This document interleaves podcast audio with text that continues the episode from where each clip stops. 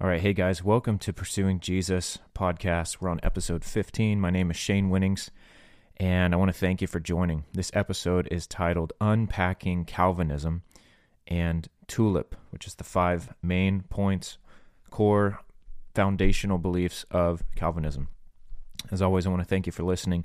You guys are the reason that we're still going. You're the reason that we're putting this content out. And because of you and your listening, your streaming, you're sharing, following the podcast, subscribing, and most importantly, rating and reviewing the podcast. That is why we are ranked in the top 50 out of 92,000 spiritual podcasts. So I want to thank you so much. And I want to invite you to partner with us monthly. You know, my wife and I, our schedule this year is really picking up. I have some exciting news. I just got asked to be the main speaker at a giant uh, music festival with over 10,000 people that are going to be there. I was going to be a tent speaker, which is was an honor in itself that anyone would ask me to speak anywhere, but they just told me that the founder wants to have me as a main speaker on the main stage preaching to over 10,000 people the gospel of Jesus Christ. And I'm blown away, but we can only do these things because of you.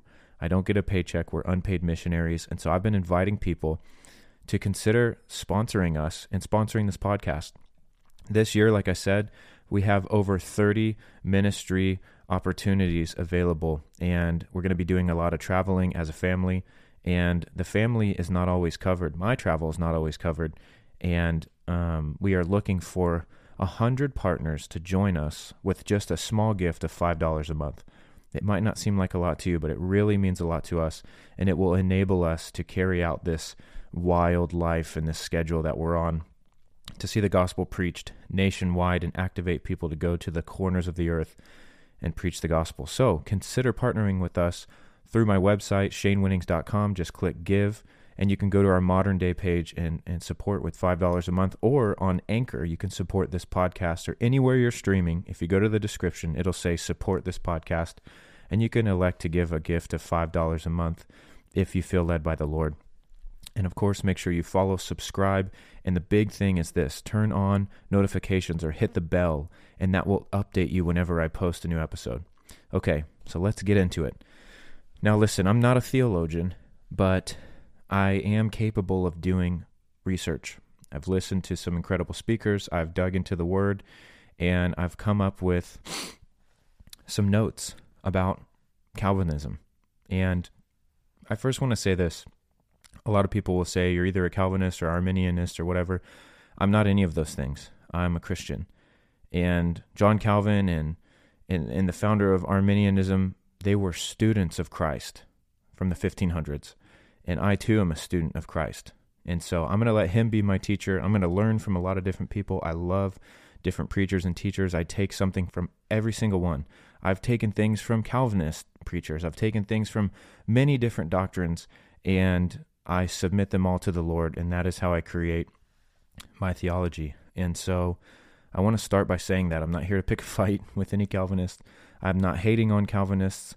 Um, I just want to unpack what is Calvinism truly. I, I briefly touched on it in my previous episode, but I'm going to dive into TULIP, which is the five fundamental beliefs of Calvinism, and I'm going to explain why I, I don't agree with it.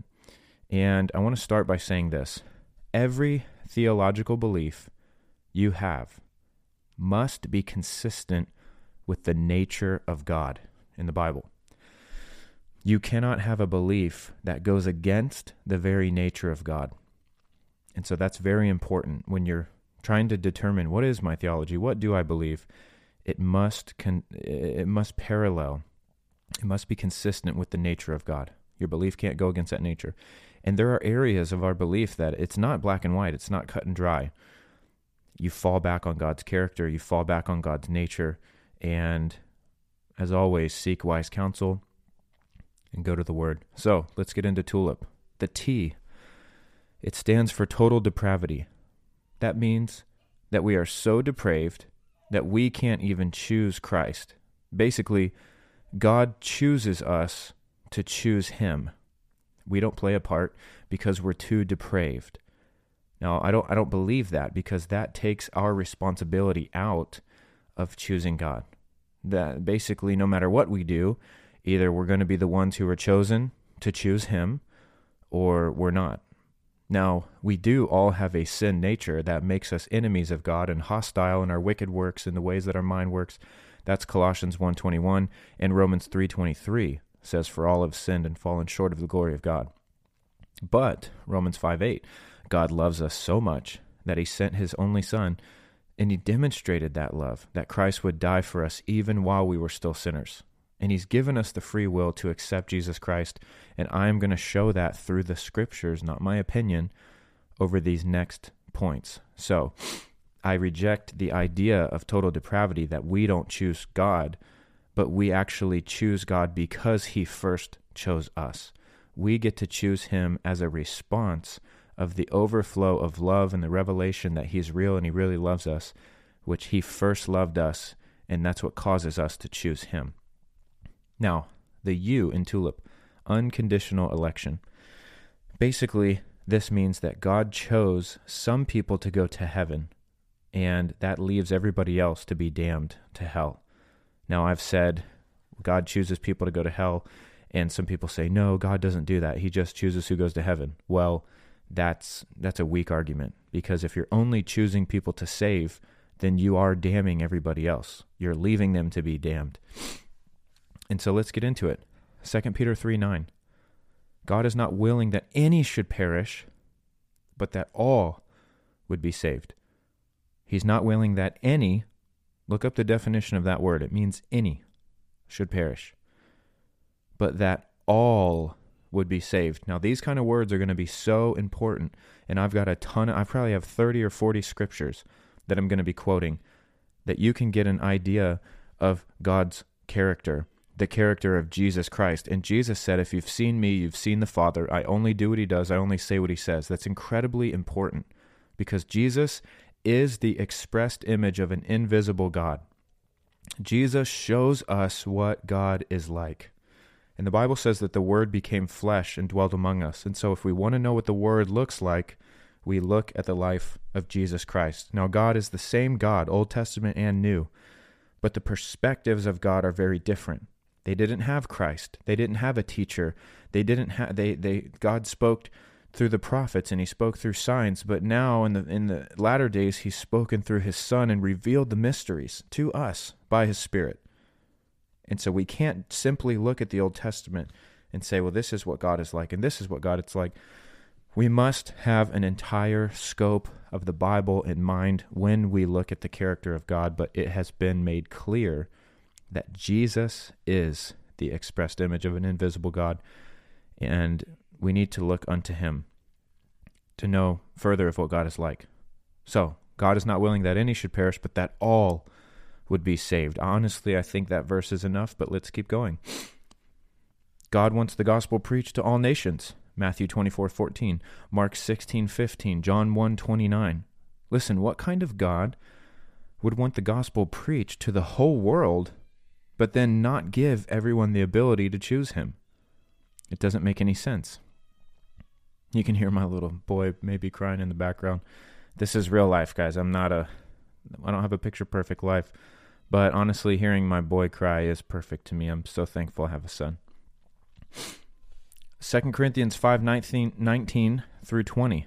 Christ reconciled the world to himself not imputing sin against them. So he reconciled the whole world to himself, not imputing sin against him. That's twofold there. Christ reconciled the world. He reconciled the whole world, not the elect, not the chosen, the world. And furthermore, he did not impute sin against the world. 2 Corinthians 5:19 through 20. Why would God plead with us to be reconciled with him if it wasn't possible for everyone. That would be sick and twisted. Come to me, all you who are weary, and I will give you rest, unless, of course, you were not the elect, in which case I will turn you away. It doesn't say that. It doesn't say that. Christ has already paid for the whole world. If he hadn't, then he would have to die again. Now, here's a crazy point. I never thought of this. And this is a strong statement. I heard this said from Pastor Robert Morris of Gateway Church in Dallas. People do not go to hell because of sin.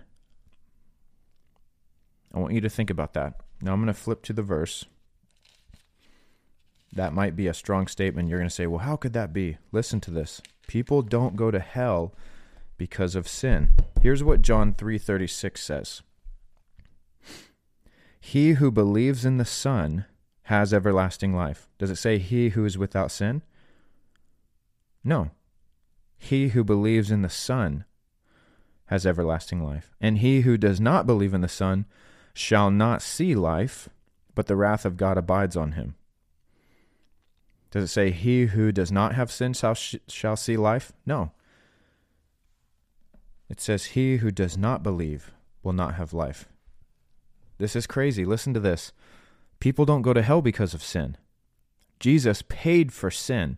He paid for the sin of the world. It's never a question if someone's sin is paid for. If someone says, Is my sin forgiven? the answer is yes. Do you believe it? John 3:36 those are important words to know. It is your belief or your unbelief that your sin has been paid for.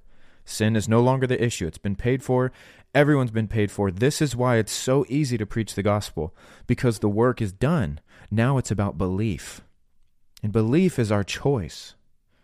If God made it possible for us to believe to not believe, then that goes against his very nature. Why would he put so much emphasis on belief through the scriptures if it wasn't possible for some of us to believe? It doesn't make any sense. Now we're at the L limited atonement. Basically, this is what this means Jesus died only for the elect that God chose. As we've said before, there's too many scriptures that say that he sent his son for the world. And Jesus died for all. Here's an important term once for all. It's in a couple different places, but Hebrews 7:27, Jesus died once for all. Hebrews 9:12, he entered the most holy place once for all, has attained eternal redemption. He did it one time and he did it for everyone. He never has to do it again. He's died for all, he's entered the most holy place and attained eternal redemption for all. Jesus did not just die for an elect group, but for all.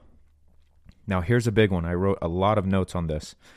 The I in tulip is irresistible grace. This is what it means.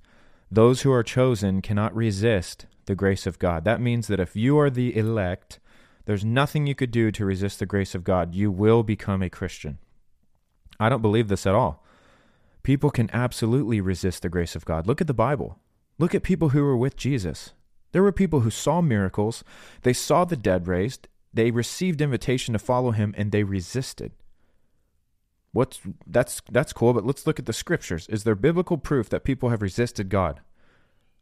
Acts 7:51. He says you always resist the Holy Spirit. People have resisted God. Matthew 7:24 through 26. Whoever hears these saying and does them or does not do them. This is what Jesus was talking about.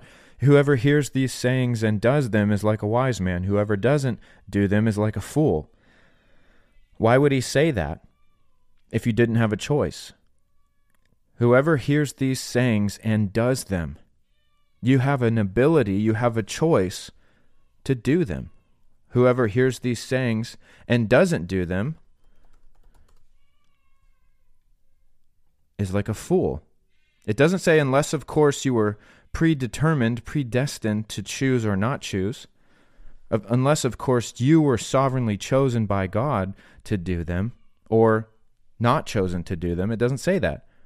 You have a choice. Here's another one. Matthew 10:32 Whoever denies me or confesses me before men is denied or confessed before the Father. I'm paraphrasing, but that's what the verse means. If you deny me before man, I deny you before my Father. If you confess me before man, I confess you before my Father. Well, why would he even say that? Why would he give us the choice to deny or confess or to reject? Jesus says you have the choice. You have the ability. You can confess God or you can deny him. It's not predetermined, it's not all worked out. Let me ask you this How many unsaved or wavering people do you know that have seen the incredible grace and miracles and answered prayers of, of, of wild things from God. and still resisted him and aren't born again? How many do you know? Think about this. In your life, I can think of people that have prayed and said, If God does this, then I'll believe. If I see this, if this happens, that, that's what'll make me believe. And it happens. And they write it off or they go, wow, that was crazy. And they're still not born again. You see, we have the ability to resist Him. Pride, not God, keeps us from submitting to Him. God doesn't keep us from submitting to Himself. He does not predestine us to reject Him. It is our own pride. Look at the Pharisees. They saw all the miracles, they knew who He was, but because of pride, they refused to admit it and they tried to prevent Jesus from doing anything further and they eventually killed Him. That was their own heart. We all have a choice. Look at Pharaoh. This is a common argument in a Calvinistic belief. Pharaoh's heart was hardened by God. It says that in the Bible. God hardened Pharaoh's heart. Well, did you know that, like the first eight or nine times, Pharaoh hardened his own heart? That was Pharaoh's decision. And the Bible even says that we can harden our own hearts, we can turn away, we can numb the voice of the Holy Spirit so much that we become beyond the point of repentance. That's wild. And when I preach, when I give an altar call, I often say that. I say, listen, if your heart is even 1% softened, even 1% feeling like you need to be up here giving your life to Christ, it's not too late for you. You need to come forward right now. And I tell people, I say, listen, you don't know when you'll hear the gospel again. You don't know if you'll ever get to hear the gospel again. You don't know what tomorrow's going to bring. This could be your last chance. What if, if tonight you say no, you have become hardened to where you could never repent again because you have turned yourself off to God so many times. But tonight or today, if you have even 1% inside of you that feels like you should be up here, that feels like you need to live for God, it's not too late for you and you must act on that. The Bible doesn't say today is the day of salvation, but now is the time. And you would not believe how many people come forward when I give that second altar call. I give that after the first one.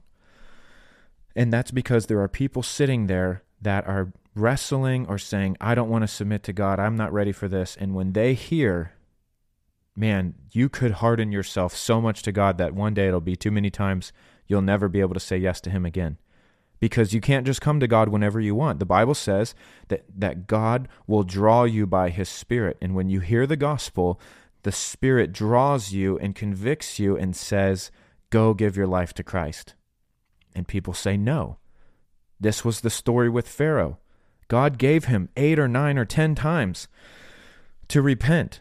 But God has foreknowledge. That doesn't mean he predestines. That means he knows what's going to happen. He knew that Pharaoh would never give God what he wanted. So it says that he allowed Pharaoh to be put in this place so that God could be seen through this whole story that God's goodness could be seen. It doesn't say that God made Pharaoh like this and then raised him up. It says God allowed Pharaoh to get where he got because he knew this guy is never going to say yes to me. And so, what the enemy's going to try to use for bad to enslave my people, I'm going to flip it on its head and I'm going to give this guy Moses the ability to lead his people out of Egypt and into the promised land. So, did the Lord raise up Pharaoh? Yes, knowing that he was prideful and would not receive him, but he used the work of the enemy to benefit his own people.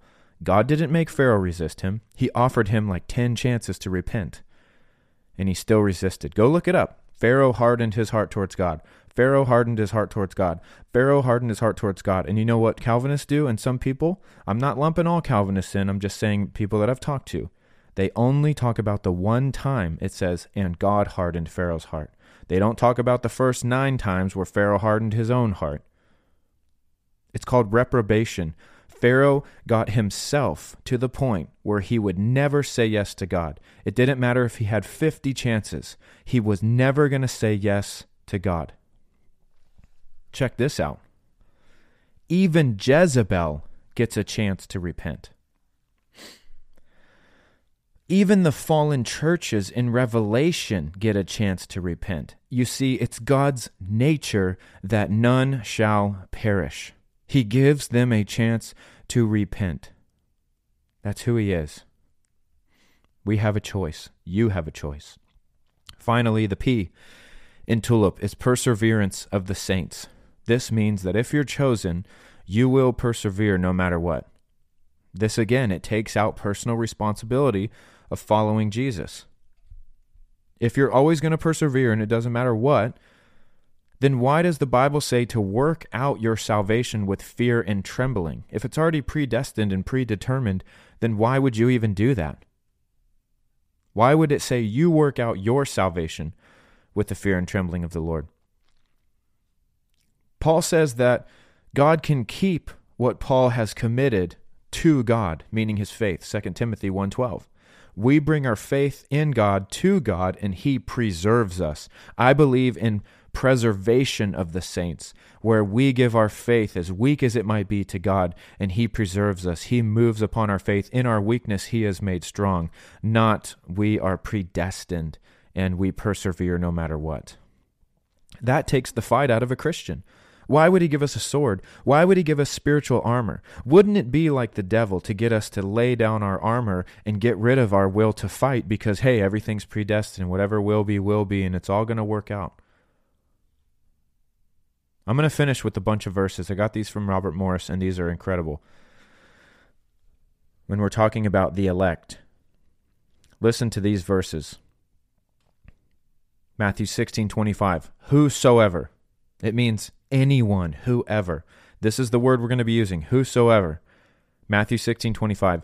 Whosoever will save their life will lose it, but whosoever loses their life for my sake is going to find it.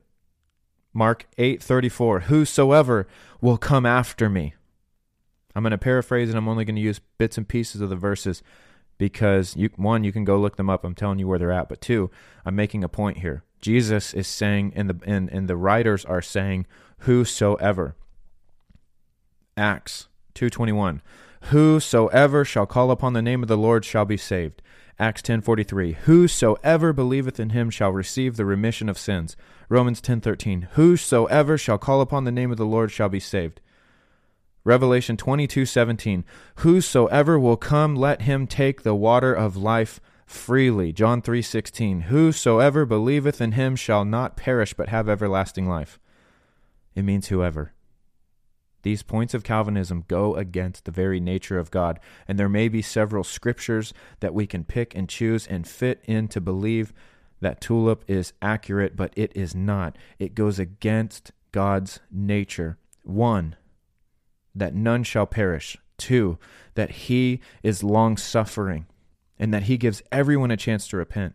And three, that Christ came for all. He came for the whole world, and we have the ability to believe or not believe in him.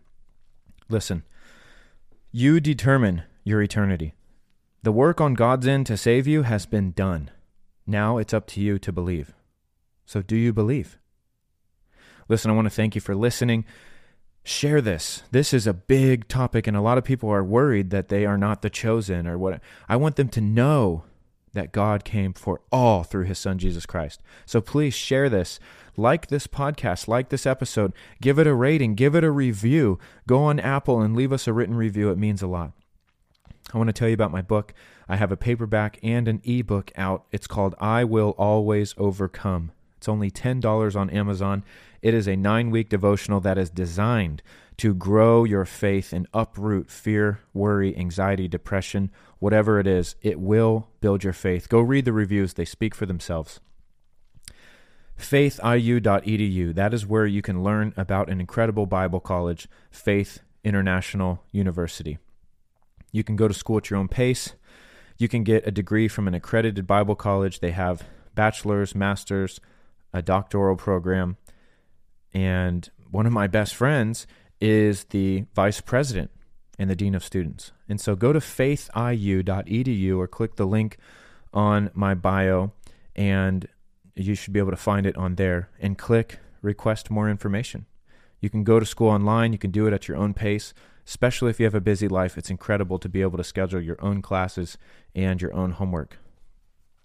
On September 3rd, my mission group, One Voice Student Missions, is teaming up with Lou Engle, who is a legend in the faith, and Upper Room.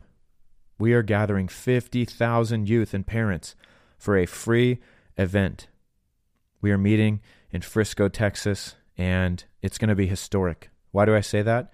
Well, one, we're calling on a thousand youth and parents from each state to represent their state to come and plead in the heavens on behalf of America that we would see prayer and God put back into schools. 60 years ago, the courts took it out.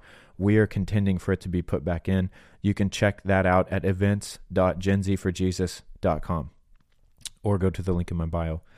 And finally, you can follow me on socials Instagram and TikTok at shane.winnings. I only have one account and I will never DM you asking for money. And you can find me on YouTube at Shane Winnings. And finally, I'm going to pray for healing as I always do. If you have any issues in your body, I want you to just hover your hand over that issue and we're going to pray now. Father, I thank you in Jesus' name that you love this person and you paid the price for their healing and for their salvation on the cross. And right now, in Jesus' name, I command every sickness, every infirmity, every disorder, every disease, every bit of pain to leave in Jesus' name. I say, body, be healed right now for the glory of God. In Jesus' name, amen.